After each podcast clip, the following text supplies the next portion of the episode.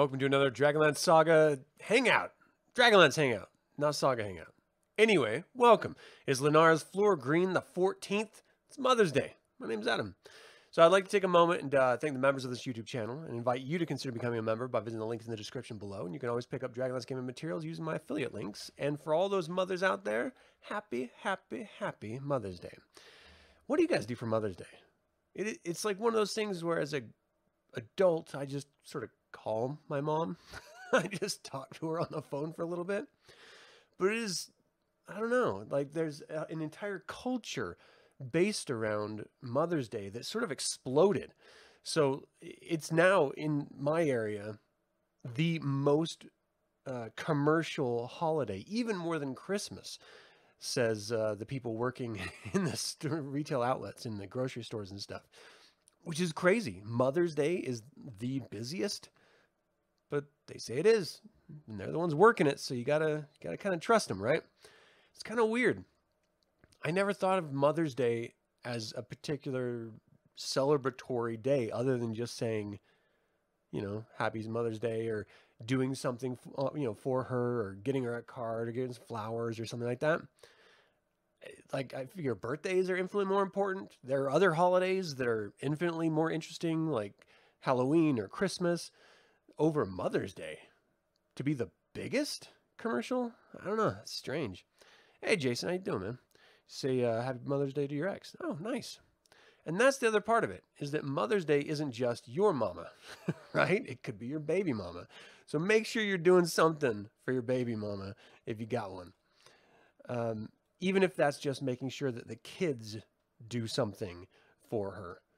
Because ultimately, it's just one of those days where they're supposed to take a load off and everything is supposed to be taken care of by everyone else, right? And in general, I don't even really like the idea of having to go out and buy things in order to showcase your affection to someone. That seems strange to me, right? I mean, I, am in, infinitely more interested in, you know, you you uh, create a, a fashion a drawing, or maybe you craft something together and you give that to her, or you know, maybe you're you're doing chores around the house uh, to benefit mother, but to go out and just like spend cash, it's the most impersonal thing you could possibly do. Or buy a card that they'll open and read for the day and then just throw in the trash, unless they're a hoarder. and then they're just going to have like a box full of cards that they've never looked at for a second time. They just add another one to the pile. It's kind of strange to to all holidays arguably, but certainly this one to think of it in commercial terms rather than just appreciation of the women in our lives, which actually speaks to what we're going to be talking about today. Today, I want to talk about the mothers of Dragonlance. And I'm not talking about Laura Hickman and Margaret Weis, though arguably they are the mothers of Dragonlance for sure. Uh, I'm talking about the actual characters' mothers. So the Innfellows, the heroes of the lance, their mothers.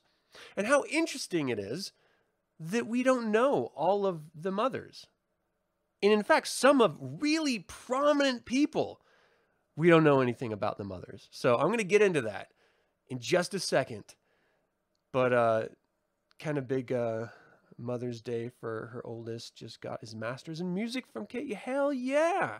Well, congratulations to the, the child. That's amazing.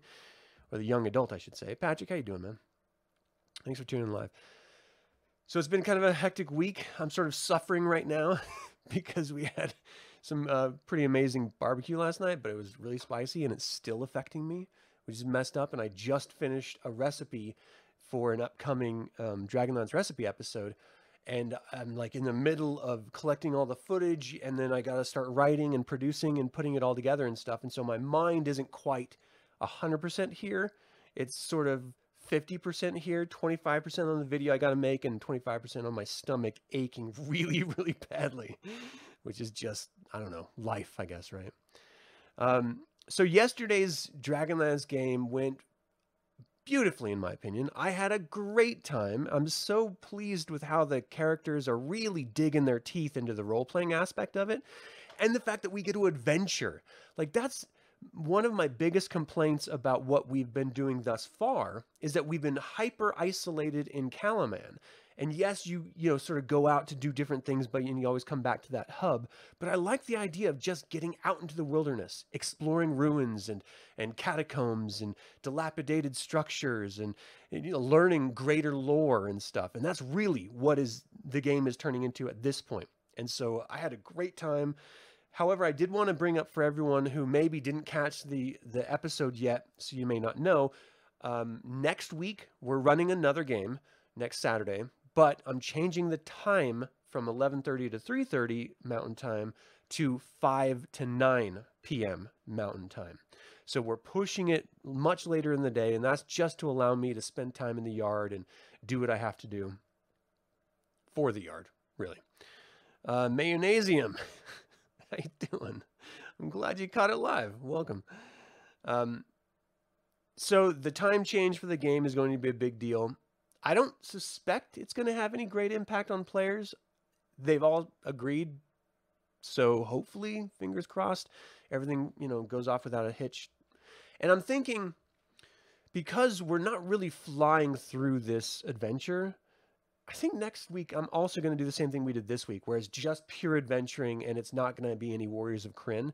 Because there is a Warriors of Krynn scenario in the Northern Wastes that I want to run, but I'm having a little bit of fun just playing with Dalamar and like Dalamar before he's Dalamar the Dark. We get to meet him and see what he's like and experience some of the elven exiles who were forced out of uh, Silvanesti because Lorac uh, pulled out that dragon orb and Cyan Bloodbane sort of took over. The dragon armies reneged on their agreement and tried to invade Silvanesti and they just couldn't get through but now it's sort of trapped and twisted in Lorac's nightmare. And so they um, he sent a contingency of elves to go search for ancient magic and stuff in the Northern Wastes, and that's where Dalamar is right now. So I've never read the novel Dalamar the Dark, so I don't know what it deals with, but I would love a sort of bookend um, piece that's between this Dalamar that we're getting to know and the Dalamar that is then the dark elf kicked out uh, for wanting to be a black robe mage. I think that is going to be a very interesting like sort of transition. And I'm going to be playing with that a little bit because again, we don't really have that information and this is just a game and so, you know, I can pretty much do whatever I want and, and still have fun. My goal is to keep it feeling Dragonlance and, you know, intertwine the characters with Dragonlance lore so they're a part of it and important. But uh, yeah, I think maybe maybe Jenna is her name Jenna? I forgot the name of one of the player characters. Well, anyway, the rogue spellcaster is going to have a fling with Dalamar, and I think it's going to be fun to explore what that's like, I think. Dalamar has a big role in your campaign. You'd love to see how someone else portrays him. Oh, awesome. Okay. Have you already gotten past the Northern Waste part in your game? Uh, let me know when you have a second. So, in addition to all that, I have sort of cordoned off September and October to run through the uh, Advanced Dungeons and Dragons Second Edition Ravenloft campaign of When Black Roses Bloom, which is the Lord Soth Sithicus adventure. So I'm going to be running that in September and October, and I just started sort of getting my stuff together and looking at the adventure, and it's like 36 pages. It shouldn't take the full eight weeks, but it could, depending on how roleplay we want to get. And it may even take longer than that. And so I'm going to have to try to rein in the storytelling and sec- like segment it out for those eight weeks to make sure I have enough time. But then I also have to relearn second edition. I haven't played second edition in over 20 years. Like it's been that long. So I've got to like relook at the uh, Player's Handbook and Dungeon Master's Guide, learn how to play that. I've got to um, bone up on Ravenloft because I haven't played Ravenloft in well over 20 years as well.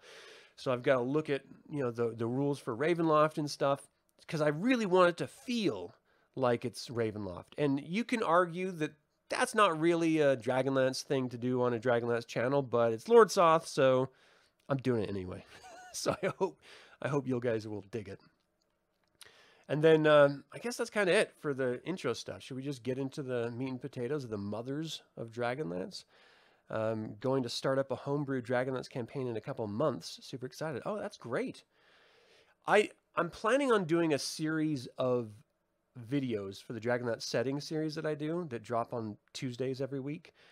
And I think what I want to do is adventure hooks in different genres because I really want to. Hey, Chris, thanks for tuning in, man. Um, I really want to showcase how you can play literally any genre in Dragonlance and have it really feel like that genre. So whether it's a thriller, a suspense, a mystery, uh, you know, like a whodunit or something like that, um, it could be an urban adventure, it could be a wilderness, it could be a horror based campaign, pure romance. Like I want to really dig in and showcase that Dragonlance is not just a wartime setting. It is so much more than just that. And the diversity, that's why I'm doing these sort of nation videos, um, like uh, Khur in War of the Lance or Solamnia in War of the Lance era, for example. Because the more I know about these different nations, the more I can sort of plant those adventure seeds for other people and, and create these other videos. And after, like, the one that's dropping on Tuesday is going to be uh, Nordmar in the uh, Lance era. And after researching Nordmar, oh my gosh, it is ripe for some really great jungle adventures like Conan the Barbarian, Tarzan, like some really crazy, primitive, barbaric, sort of uh, lost world styled gaming, all in Nordmar. And I mean, talk about an exciting place to explore if you've never read anything about it before. It's great, and I can't wait for that video to drop to see if you guys uh, feel the same way about it as I do.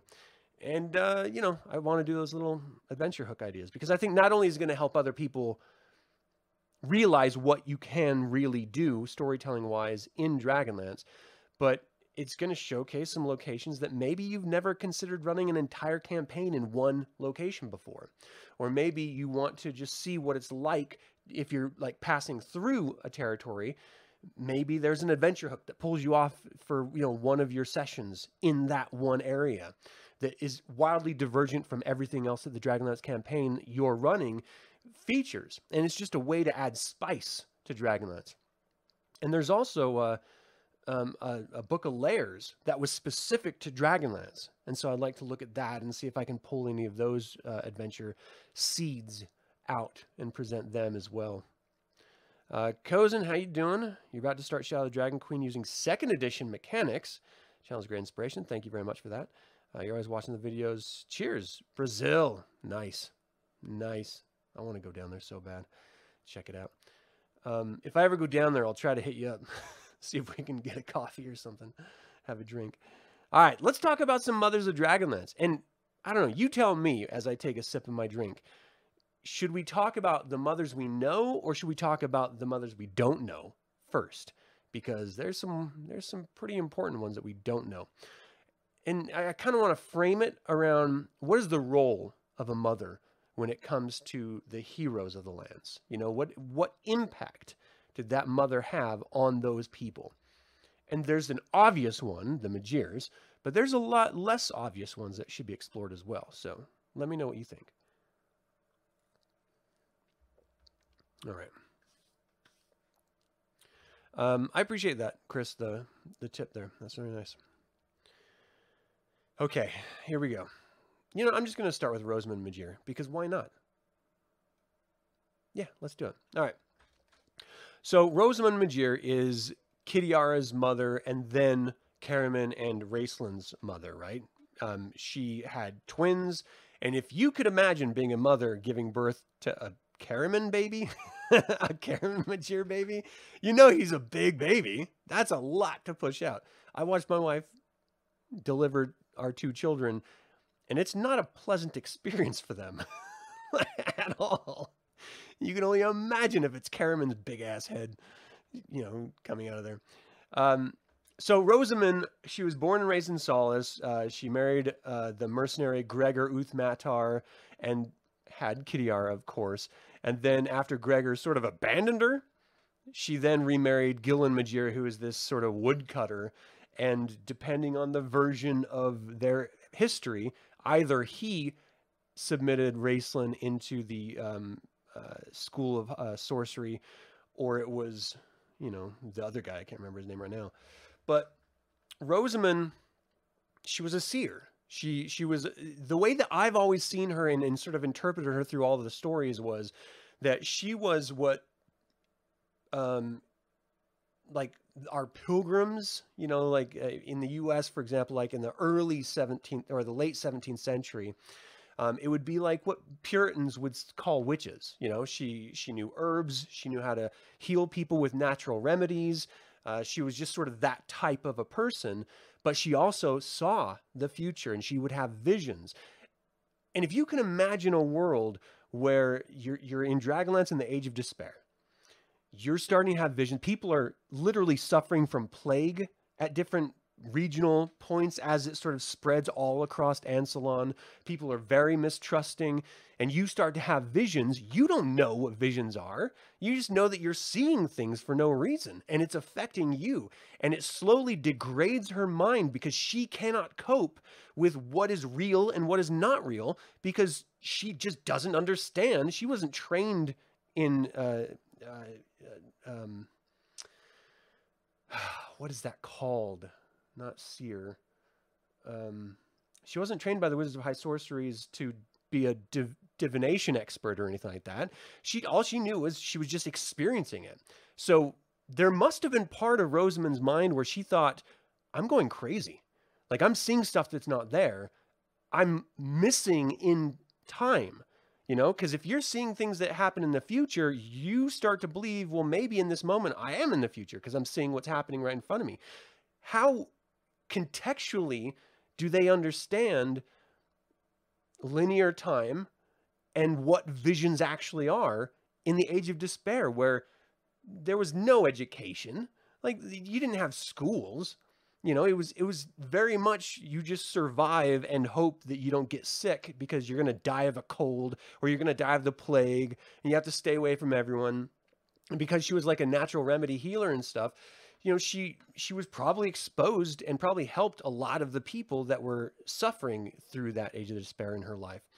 So I just find it interesting that she as a woman was probably suffering infinitely greater than people from the outside looking in thought she was suffering. Because all they saw was the sort of physical reaction to what she was experiencing. But there's nothing more terrifying than being in your head and and not trusting what's real. How would she even know? She couldn't control it. And I love the idea that Raistlin in earlier stories actually got that gift from her, that he could then foresee stuff. And that was sort of left on the drawing board in later stories. But I did love that at one time in the history, uh, he was a part of that. And so, how could she possibly be there for Raistlin or Caramon in any capacity? She couldn't even be there for herself. And talk about a devastating state to be in uh, as a human being. Um, my best friend, when I was a little kid, his mother had MS. And I only knew her when it was sort of the worst of it. So she barely got out of bed and she was very irate and angry all the time because she was suffering and she didn't know how to process it or or or or share you know everything that she was experiencing it always turned negative with her and it sort of raised a lot of discord between her and her kids and her husband who ultimately divorced her. They put her in a home and that's where she lived until she died. Um, and so if i'm reflecting as a young man at, at how she was affected with MS and how that affected even her state of mind, and then extrapolate that out to Rosamund on how the twins and Kitiara, and especially Kitiara, because she knew Rosamund before she was sort of lost, you know, before she was uh, basically a vegetable in, of her own mind.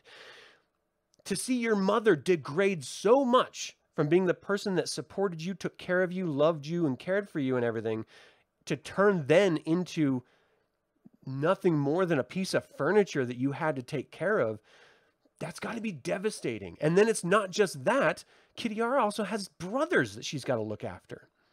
So Kitiara is as much of a mother to Caramon and Raistlin, arguably more so than their actual mother, Rosamund, ever was. So I just love that idea. Um, it's interesting that people in Krynn would think anyone is crazy in a world where magic can cause people to disappear or conjure. Well, you also got to remember, in the Age of Despair, for like 300 years, wizards weren't trusted. They, you know, I mean, they were seen as bad or worse as the uh, Knights of Solamnia. And so no one trusted anyone in those times. So even if she did, even if she was able to like go out and seek out the Wizards of High Sorcery and, and try to get them to assist her, I just I don't think she would have because of the stigma surrounding it. You know, I mean, even when it was Raistlin's time years later, um, like it was like illusionist tricks and stuff. No one took it seriously. No one thought he would actually like really get into it, you know? So I just thought that was really interesting. Hey, Horrific Podcast, how you doing, man? Stories about warped reality can be some of the best. I know. And it's not like, I mean, just like suspense and thriller, not knowing what's real. And that is the the real trait of Rosamund Rosamund Majere that that we're presented with when we first are exposed to her in some of those earlier stories. So how could you not see Caramon and and believe his role with Raistlin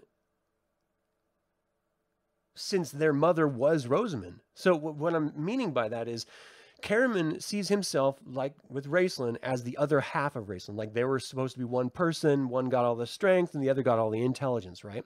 So they, they because they're twins, he always looked after him and he knew he had to protect him and he, he just felt this sort of connection to him.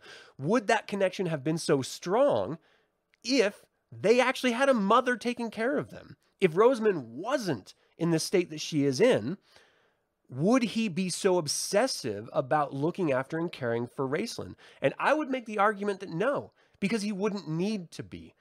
Raistlin would then, you know, go to his mother when there was an issue, or his mother would take care of him. But because she couldn't, Kitiara picked up the slack, but then she left. And so it was only Caramon left. And so he, being the able one, took that burden upon himself to then look after and raise his own brother.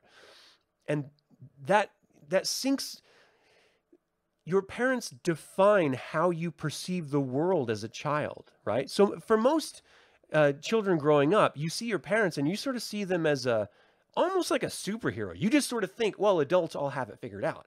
Like they're adults. They've grown up, they've lived long lives. They must understand everything that I don't understand. And then as soon as you become an adult, you realize like no one knows shit. Everyone's an idiot. Parents aren't superheroes. They're not smart. They're just as dumb as everyone else. And so you sort of break down that superhero figure that you have of your parents. But if you were raised with a parent who is completely incapacitated, then you never had that idea. And all you knew was, I cannot rely on them for anything. So I have to take that burden upon myself. That changes how you perceive the world. That changes how you engage with the world. It strips you away of your childhood, which I would argue is an incredibly important period in everyone's life so that they don't have to worry about adult issues until they are then adults themselves. You're allowed just to sort of embrace your imagination and the experience of play and and you know those social situations that children have to learn early on, you know, whether it's on the playground or in a sandbox or in a school. Like you have to understand the dynamics of social engagement and how to deal with other humans and conflict resolution and all that sort of thing. If you are then pushed into an adult situation because you, no one's taking care of you, then you're arguably never going to be able to experience those those uh, joys of, of falling on your face and having someone pick you up and give you hugs and kisses. You're going to have to just pick yourself up off of your own two feet. You know, I mean, it's it's going to be infinitely more challenging and you're going to be an infinitely harder character than you would have been otherwise, potentially. Of course, all of this is, you know, it's all fiction, so play with it how you will. Um, so I, I think Rosamund had such a huge impact because she was incapable of being an actual mother to her sons. And that informed how Raistlin and Caramon then moved forward and became who they are. And, you know, if I reflect back on my own mom, she was an artist. I grew up watching her do life drawing and um, working in newspapers as graphic designers and stuff. And I ended up doing the exact same thing. I don't think I did it because of her, but I was certainly inspired by what I saw her able to do. And so it forced me into art. And it, you know, because I wanted to try my hand. And if she could do this, well, I wonder if I could do it. And then I just sort of, you know, took an entire career out of it. Um, I don't know if I would have been where I am doing what I do if it wouldn't if it wasn't for my mom, like arguably. And even though my mom is wildly religious and I am completely not, we we still have that connection through art, you know, and, and we'll always have that because it's it's a language that we share. Raistlin at one point shared the vision, being able to see and divine into the future like his mother. They would have shared that had she been conscious and able to really communicate with him. And can you imagine the different type of person that Raistlin would have been if he had someone to connect with in those informative years rather than be bullied and punished by his peers? If she could nurture and share those visions with Raistlin, I think it would have completely changed the man he ended up being. And um, that just goes to show how important parents can be, and arguably how incredibly important mothers are, you know, just to sort of wrap it around the day here. All right, so I thought Rosamund was really interesting as a character. Let's look at the next one here that I have, and this is Elise Brightblade. This is an interesting one because we don't know a lot about her, but we do know that um, Angriff Brightblade sent Sturm Brightblade, his son, and his wife Elise to Solace because um, the in Solamnia, the local peasants were rising up against their lords, which were the Solamnic Knights. In the Age of Despair, Solamnic Knights were seen as traitorous, and they could have stopped the Cataclysm, and they didn't. Uh, and to be fair, some Knights of Solamnia did sort of become robber barons, you know, in that sort of Age of Despair, not helping the view of the knights for the other knights who actually were good knights, like Angriff Blightblade, Brightblade, for example. And so when um, Vinus, I'm sorry, when um, uh, Gunthar uth Wistan and Angriff Brightblade were with other knights defending Castle Brightblade, and they sent Elise and Sturm down to Solace in safety with one of his trusted uh, uh, knights as well. You can imagine Elise's framework in her head she's exiled. She's not with her husband anymore. She's with her son, but they're not going somewhere where they have a bunch of friends and a family support unit. They're fleeing in the middle of the night for their lives. They don't know if they're going to make it out of the territory. They're not. Gonna, they don't know if they're going to be able to make it across New Sea to get to Abanasinia. All they know is that peasants that we used to protect and care for people who worked our land and we took care of them are now turned against us and trying to murder us. How am I going to get my son out of this situation alive? My husband, I'm never going to see him again. You know, he's probably going to die. And so, as a, a woman in that situation, you can imagine the terror that she's having to deal with. Because again, this isn't modern life. This is that sort of medieval fantasy era. Women did not have rights that men had at all.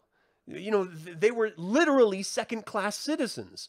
They were relegated to certain roles and they had to fulfill those roles. And it was incredibly rare for any one of them to step outside of that and actually flourish as a respected individual.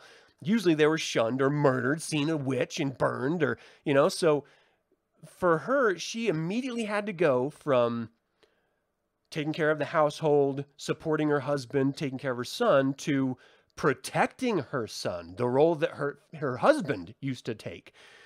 And that's that's a really intimidating situation to be in, especially because they had to go from all the way in northern Solamnia, all the way through Solamnia, past the Caelan Mountains, in past the New Sea, into uh, into Abanasinia, past all the Plainsmen tribes, into Solace. That's a hell of a journey for anyone, let alone someone who doesn't know how to fight, who has never have to deal. She's she's a, a high-born lady. She's never had to like suffer a day in her life. Now she suddenly has to become one of those pioneers who is like just traveling the land, hoping that they actually get to where they're trying to get to because that's the only place of safety that they know of in this age of despair. God, it's great. It's so good. So, like, um, the more you read about Dragonlance, the more you've come to appreciate the grim, dark Greek tragedy. Yeah, running through it. Do you think that some some main D&D players have trouble with? I do actually, um, Colin. Thanks for bringing that up too. I don't think people appreciate. Okay, so th- I'm projecting. I'm just being solipsistic here, because I'm assuming people react the way I do, right? Um, when it comes to Dragonlance, I didn't contextualize the reality of Dragonlance until I was an adult. When I was a kid reading it and just playing it, it was just like, oh, this is just a fantasy setting that I really like because I want to fly dragons or I want to, you know, um, be in a war or, you know, do whatever. I, didn't really think about what the actual state of the Dragonlance world was during the War of the Lance era in the Age of Despair. Now, as an adult, reflecting back through my own life experience, through other stories I've read, other films that I've watched, I start to realize how truly desperate Dragonlance is as a setting. And I think people just attach that idea of high fantasy to it, that sort of nomenclature, and they think, oh, it's, you know, castles and dragons and, you know, the bad guys lose and the good guys win. But that's not Dragonlance at all. The bad guys win as much as the good guys do. And they're never exterminated. There's never a time of actual peace for any generation. Every single generation suffers that has ever existed in all of Dragonlance, except for maybe back in the age of Starbirth or the age of Dreams for brief, you know, stints. I mean, it's, from the beginning, it's been slavery and domination, just like our world. And I kind of respect that about it because it doesn't try to pretend to be like a Princess Bride world or, you know, a sort of like a happy fantasy land where maybe one bad thing happens, but other than that, everyone's living, you know, pretty productive lives and in relative safety. There's no safety here. The only safety is what you can uh, create for yourself with the tools you have at your disposal.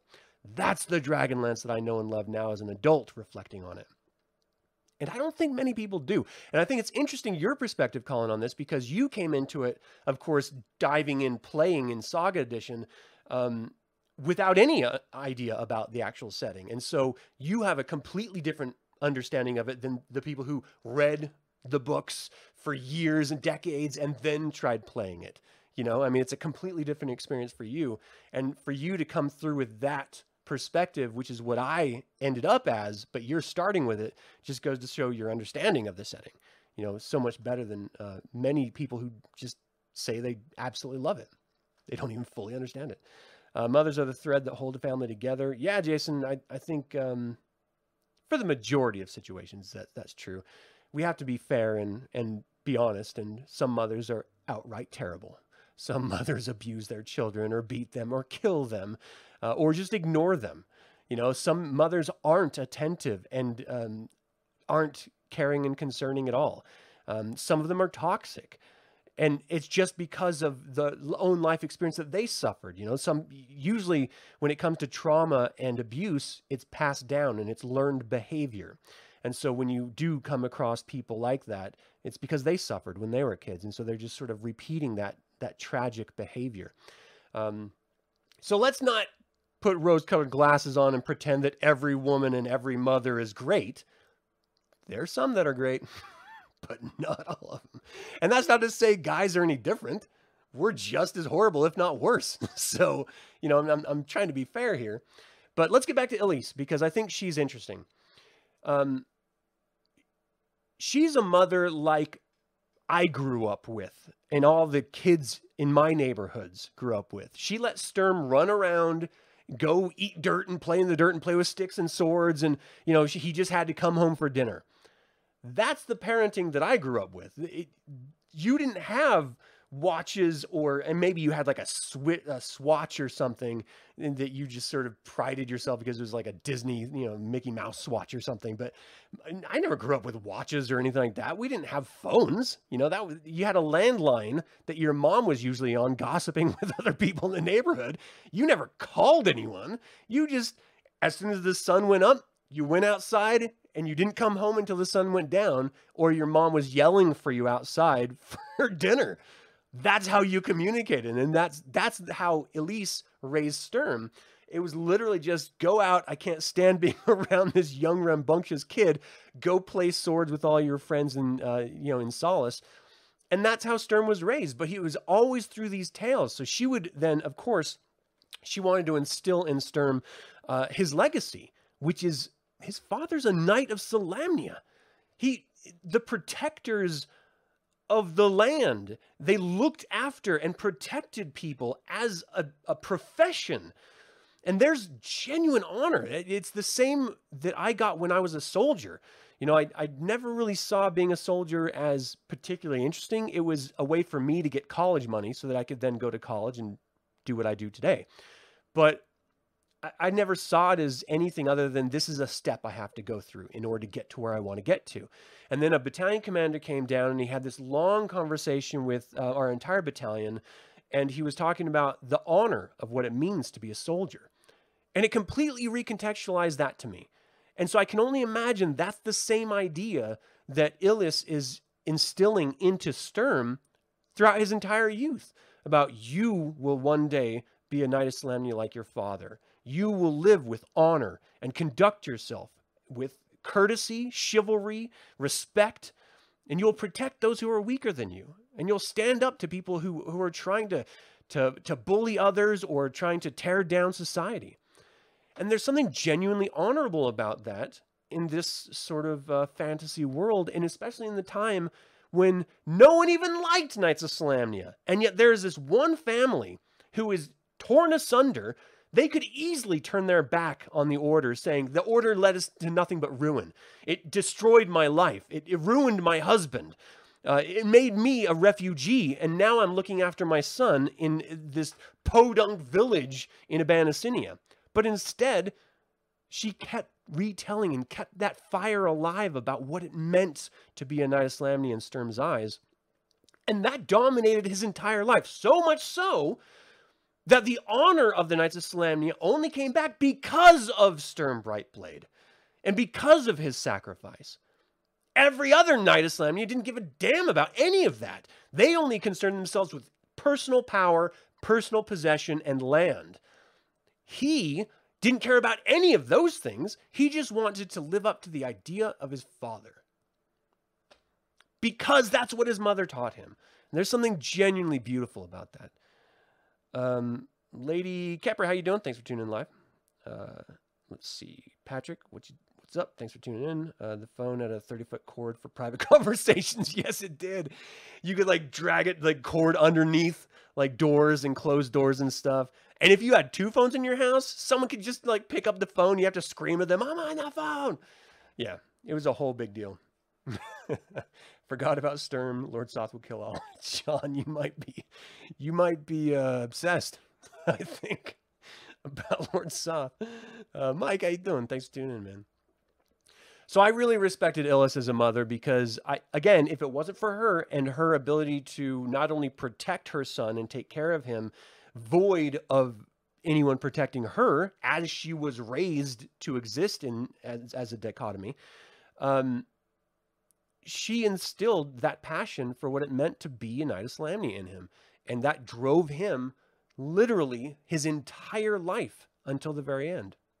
So that's a, that's a great mother right there.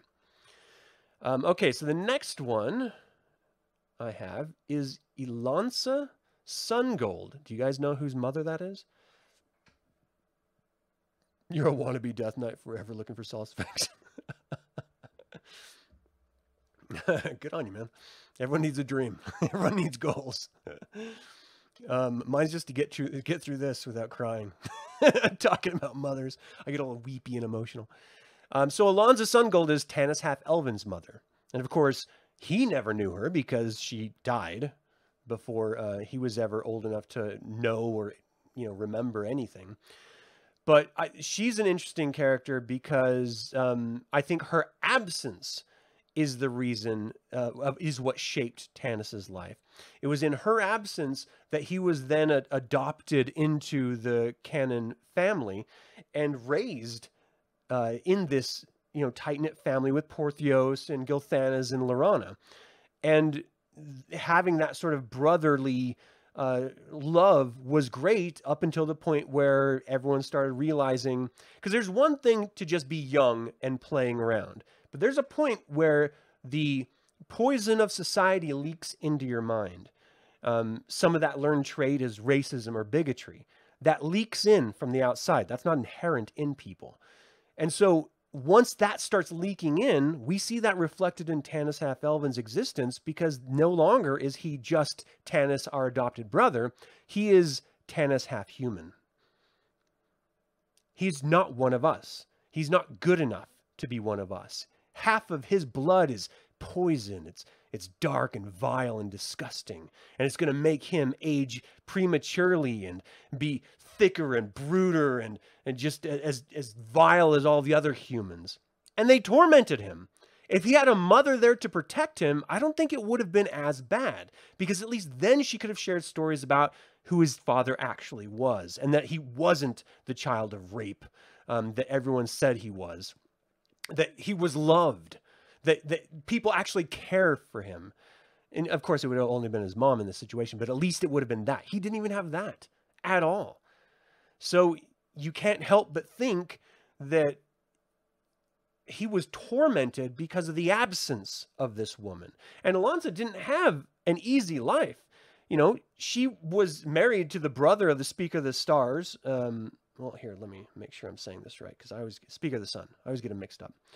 Um, to the brother of the Speaker of the Sun and uh, Catherine Catherine Cannon, and um, she, was then kidnapped and uh, you know sort of lived with this kidnapping thing and then as soon as uh, she uh, sort of almost like a stockholm syndrome situation i think she actually started liking these brutes because she started seeing the Qualinesti elven culture from their perspective which is wildly different from the outside versus the inside and you can say that about any culture really and so she started seeing the world through i think his name was bronze eyes or something like that and um, then she saw her husband for who he actually was.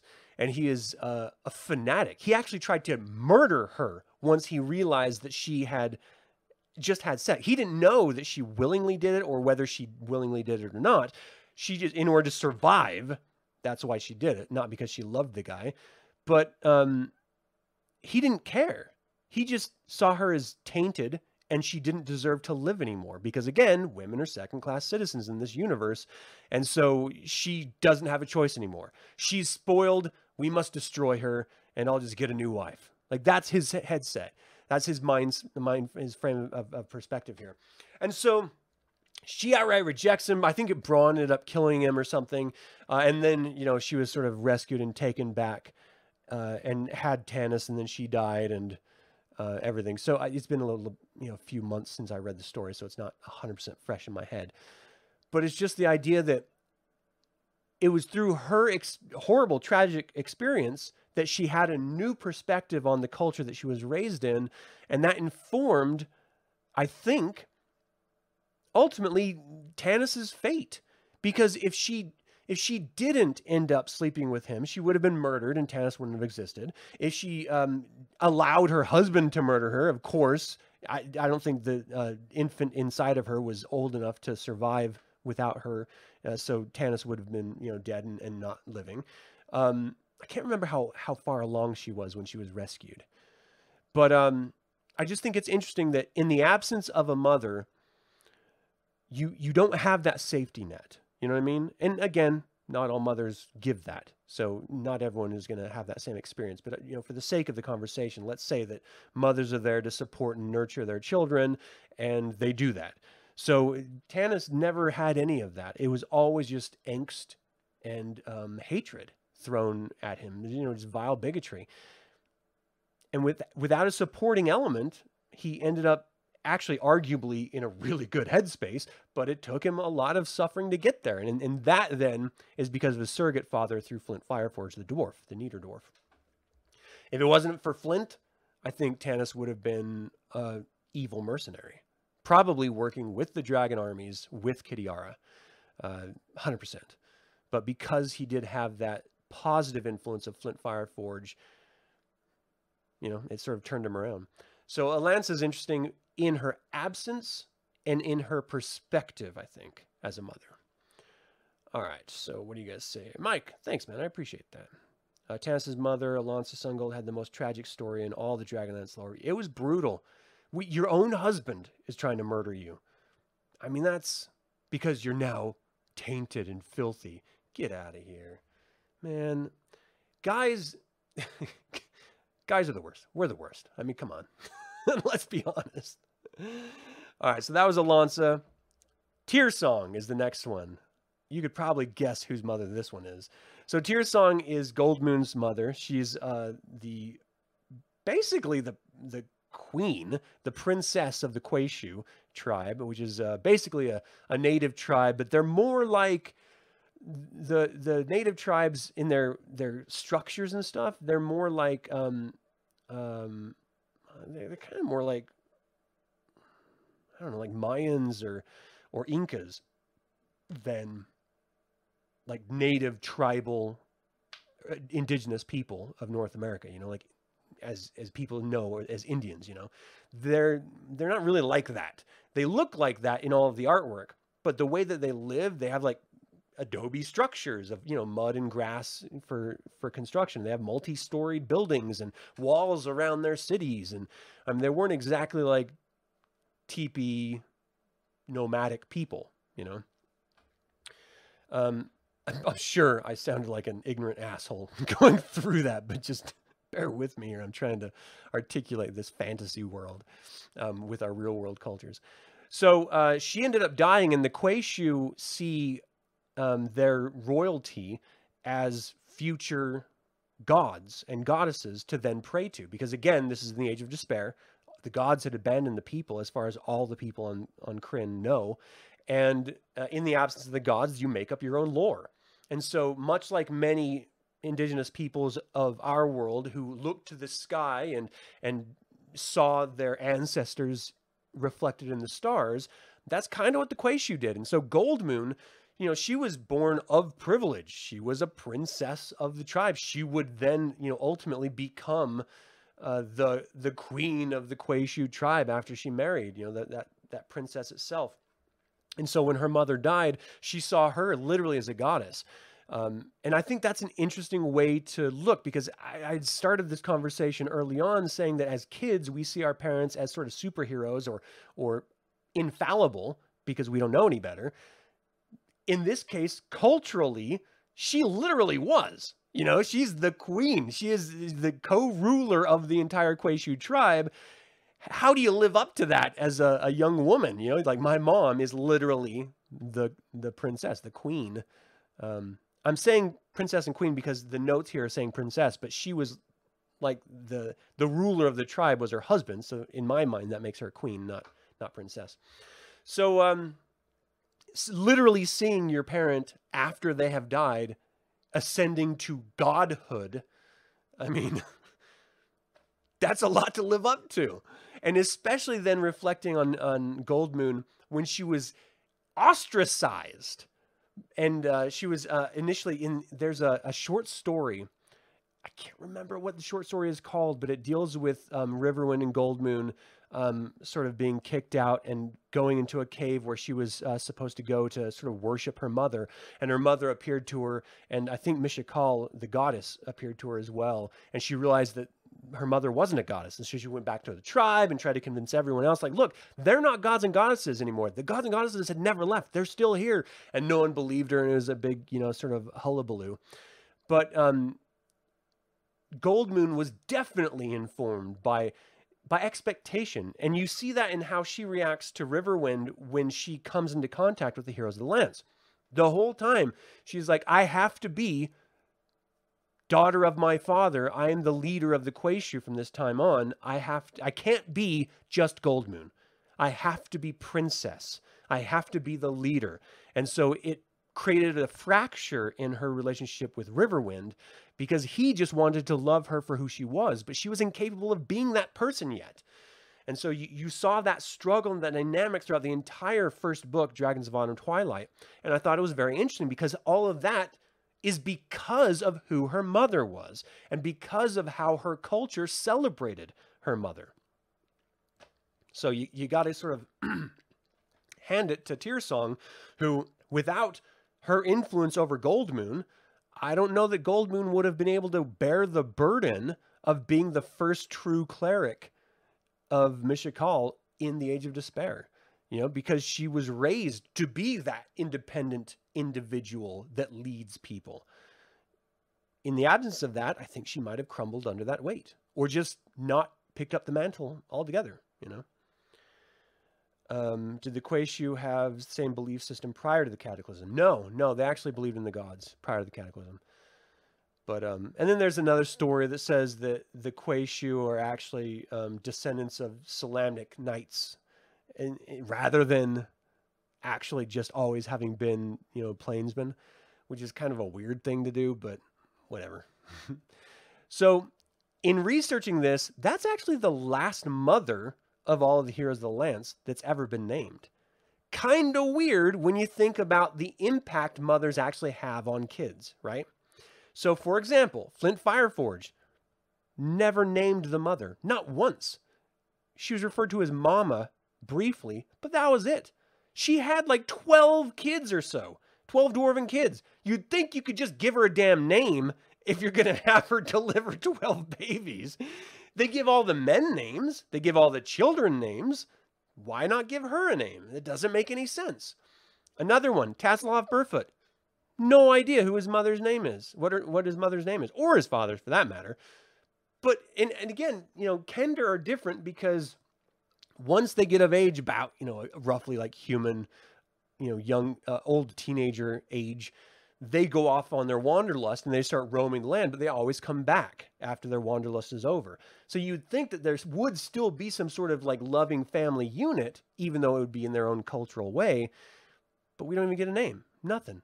We we go through all of the other companions for the most part, or, or all the other Innfellows anyway, but not Tasslehoff.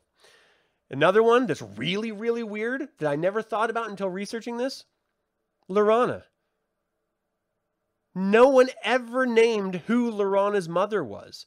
Porthios's mother, Gilthanas' mother, the wife of the Speaker of the Sun. Is it the sun or the stars? I, again, I, I, mix it up, so I apologize for that for people who are freaking about it.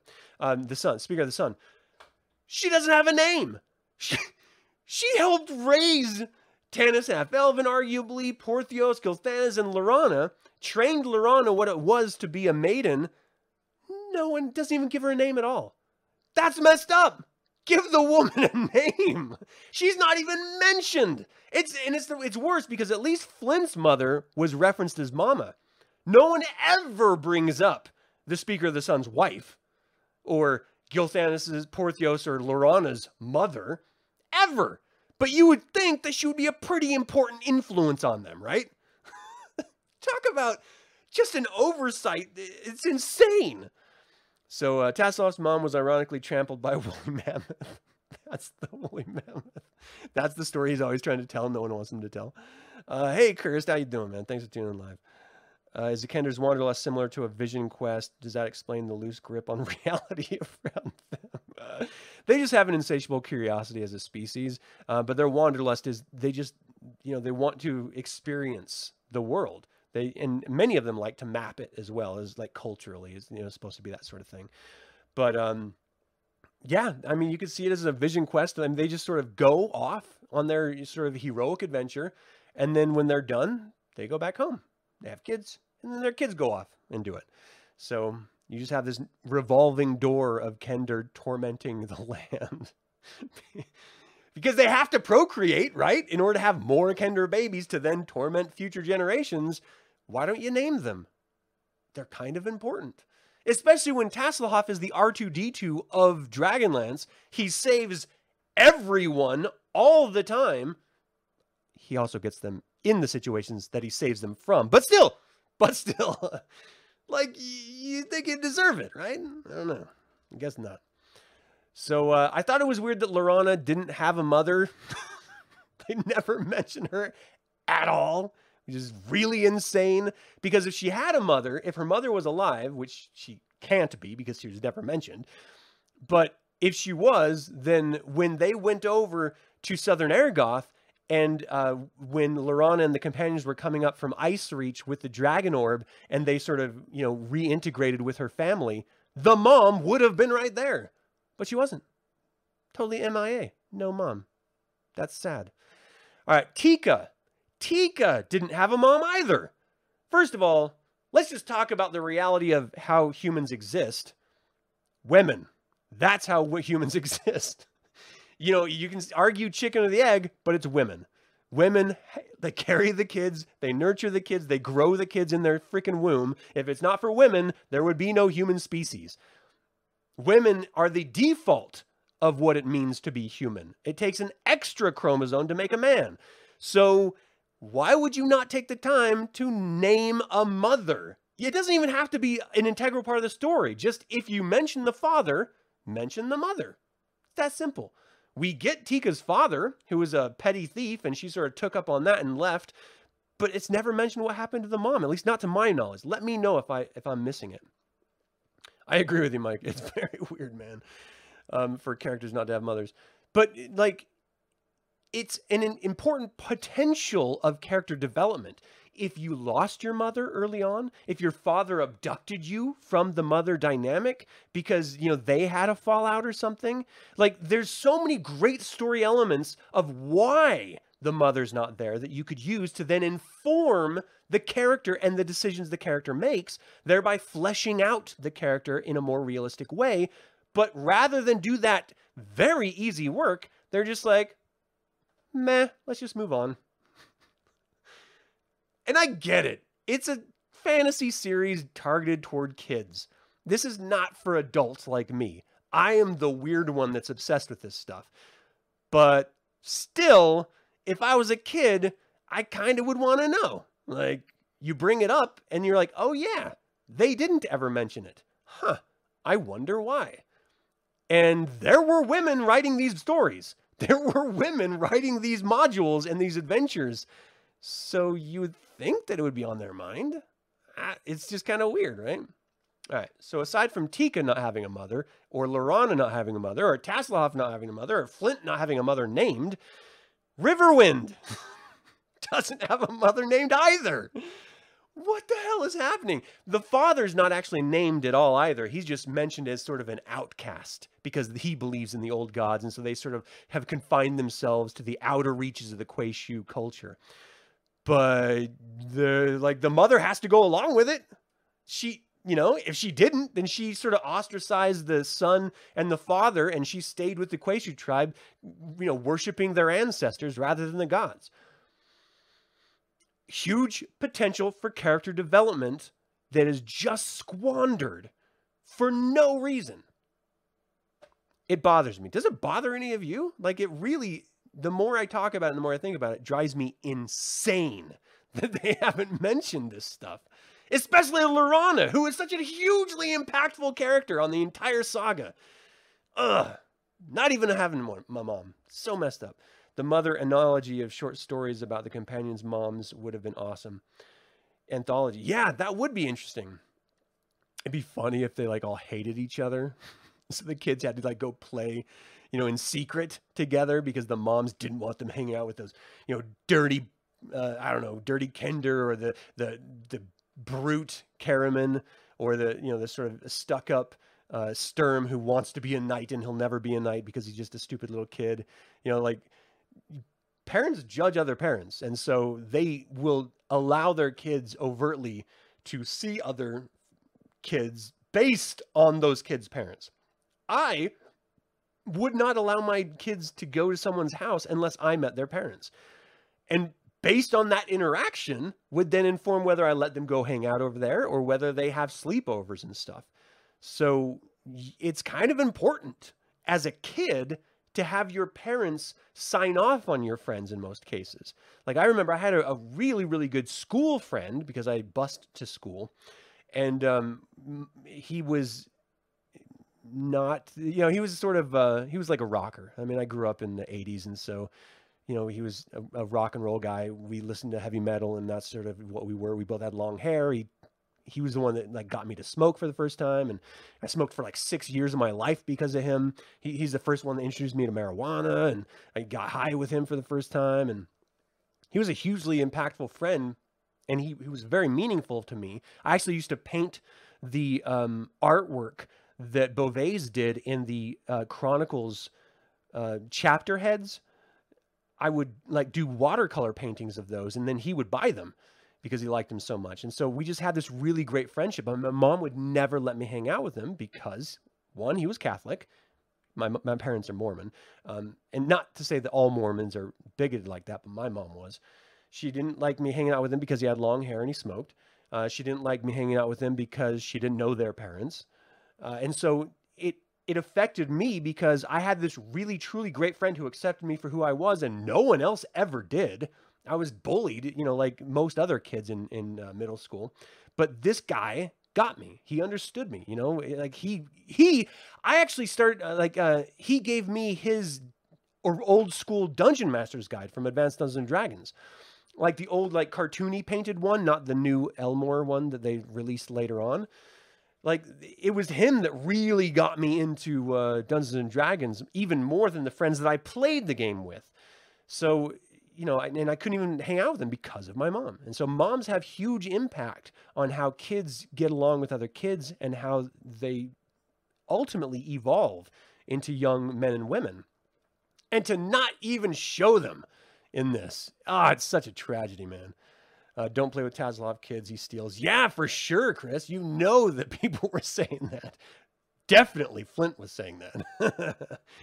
um, all right, so that's all I had to talk about today on Mother's Day. I hope you guys uh, give your mothers a call. If you have a bad relationship with your mom, realize that you're an adult now and uh, you don't have to hang on to any of that anxiety or discord. You can choose to let it go. And uh, if you don't want to engage with them, you don't have to. Just don't let them hover over you in your mind and, and dominate your thoughts because you're grown and you get to define your own path. If you do have a good relationship with them or you do appreciate the influence that they had on you, let them know. You know, just reach out. It doesn't take long, just a short phone call. They'll appreciate it. And who knows, you may have come to a new understanding about who they are as a human being and sharing that new understanding with them can build a friendship or something um, so always being open to the possibility oh mike stop you're spoiling me uh, always be open to the possibility of growth and connection or getting rid of the hangups that you may still be holding on to because like i was saying earlier not all parents are good not all parents provide a, a healthy atmosphere to be raised in. And so it's not your fault. You didn't choose it. It's just the random chaos of the universe that you ended up there. Don't hold on to it. Let it go and take ownership of your life and your actions. You don't need negativity. It's a choice whether or not you keep it a part of your life. Um, all right. Only two likes on this stream. What the hell, people? Come on. Hook it up. Uh, thanks, Colin.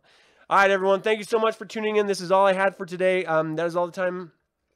What do you think of mothers and how they're written or not written in Dragonlance series? Is it important to know the parentage of the heroes of the Lance to help inform their characters? Does it matter to you at all? Let me know in the comments below. You can always email me at info at dlsaga.com.